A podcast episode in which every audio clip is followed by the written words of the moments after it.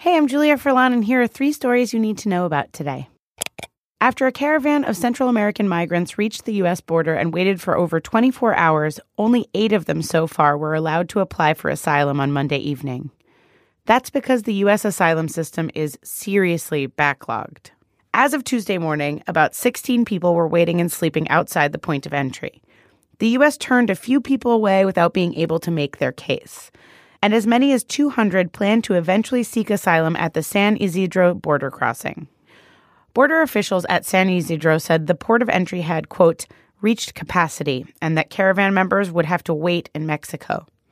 The thing is, the U.S. is under strict obligation under international law to accept and provide for refugees and asylum seekers. But the system has been backed up for years.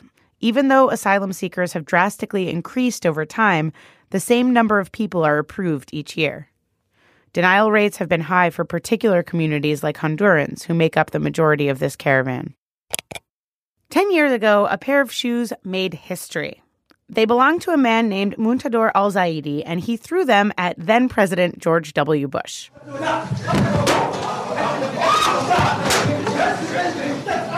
As he threw his shoes, he said, quote, This is a farewell kiss from the Iraqi people, you dog.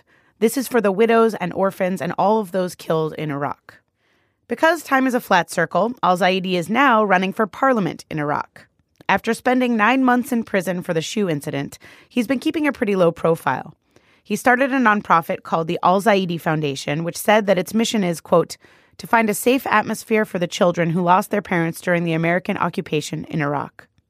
The election is on May 12th. What remains to be seen is whether or not his win will be a shoe in. So, Amazon is starting a new, quote, library concept for kids. In a new subscription program for Prime members, every one to three months, Amazon will send customers a box of children's books for $22.99. The books are divided up into age groups and they're curated by Amazon's editors. Amazon said it's trying to inspire a, quote, love of reading in children. But TechCrunch pointed out that it's just another way for Amazon to collect more data on its users. Some people were concerned that this service wouldn't give the kids the same benefit as, well, a library, because those exist too. And spoiler alert, they're free.